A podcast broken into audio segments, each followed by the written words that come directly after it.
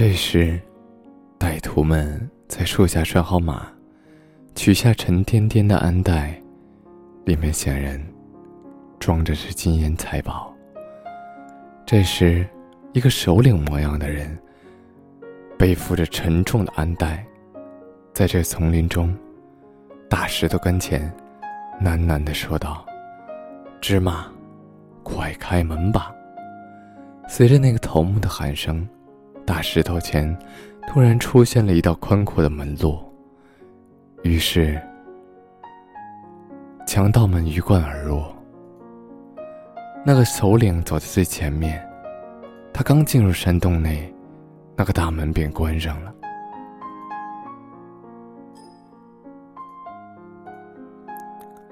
由于洞中有强盗，阿里巴巴躲在树上不敢下去。他怕他们突然从洞中出来，自己要是落到他们手中，会遇到杀害。最后，他决心偷一匹马，便赶着自己的毛驴，溜回城去。就在他刚要下树的时候，山洞的门突然开了，强盗头目走了出来，站在门前，清点他的喽啰们。见人已经都出来了，便开始念咒语：“芝麻，关门吧。”随着他的喊声，洞门自动关了起来。经过首领的清点检查以后，没有发现问题。喽啰们便各自走到了马前，把空了的鞍袋提上了。接着，一个人纵身上马，跟随首领。扬长而去。阿里巴巴待在树上观察他们，直到他们走投无路的时候，拐了弯儿。阿里巴巴才从树上下来。当初，他之所以不敢贸然下来，是害怕强盗当中有人会突然返回来。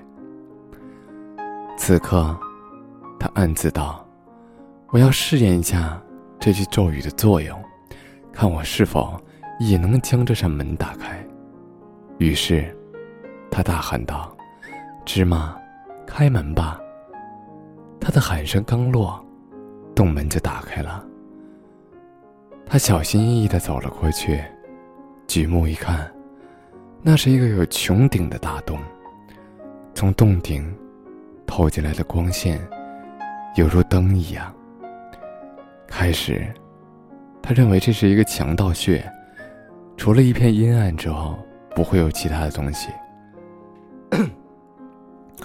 可事实出乎他的意料，洞中满是财宝，让人目瞪口呆。一堆堆的丝绸、锦缎和绣花的衣服，还有彩色的毛毯，还有数不清的金币、银币，有的散在地上。有的盛在皮带中。猛地一看见这么多的银币，阿里巴巴深信，这是一个强盗们经营了数代、掠夺的财宝。阿里巴巴进入山洞后，门又自动关闭了。他无所顾虑，满不在乎，因为他已经掌握了这道门的启动方法。不怕出不了门。他对洞里的财宝并不感兴趣，他需要很多钱，因此他考虑到了毛驴的运载能力。他想好，弄几袋金币，捆在柴火里面，让驴运走，这样人们就不会看见钱袋，只会仍然视他做。砍柴度日的樵夫。想好了这一切之后，阿里巴巴大声说道：“芝麻，开门吧！”随着声音，洞门打开了。阿里巴巴收来的金币带出门外，随即说道：“芝麻，关门。”洞门应即关闭。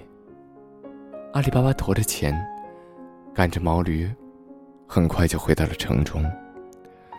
到了城中之后。他卸下坨子，解开柴火，把里面的金币放入房内，摆在老婆面前。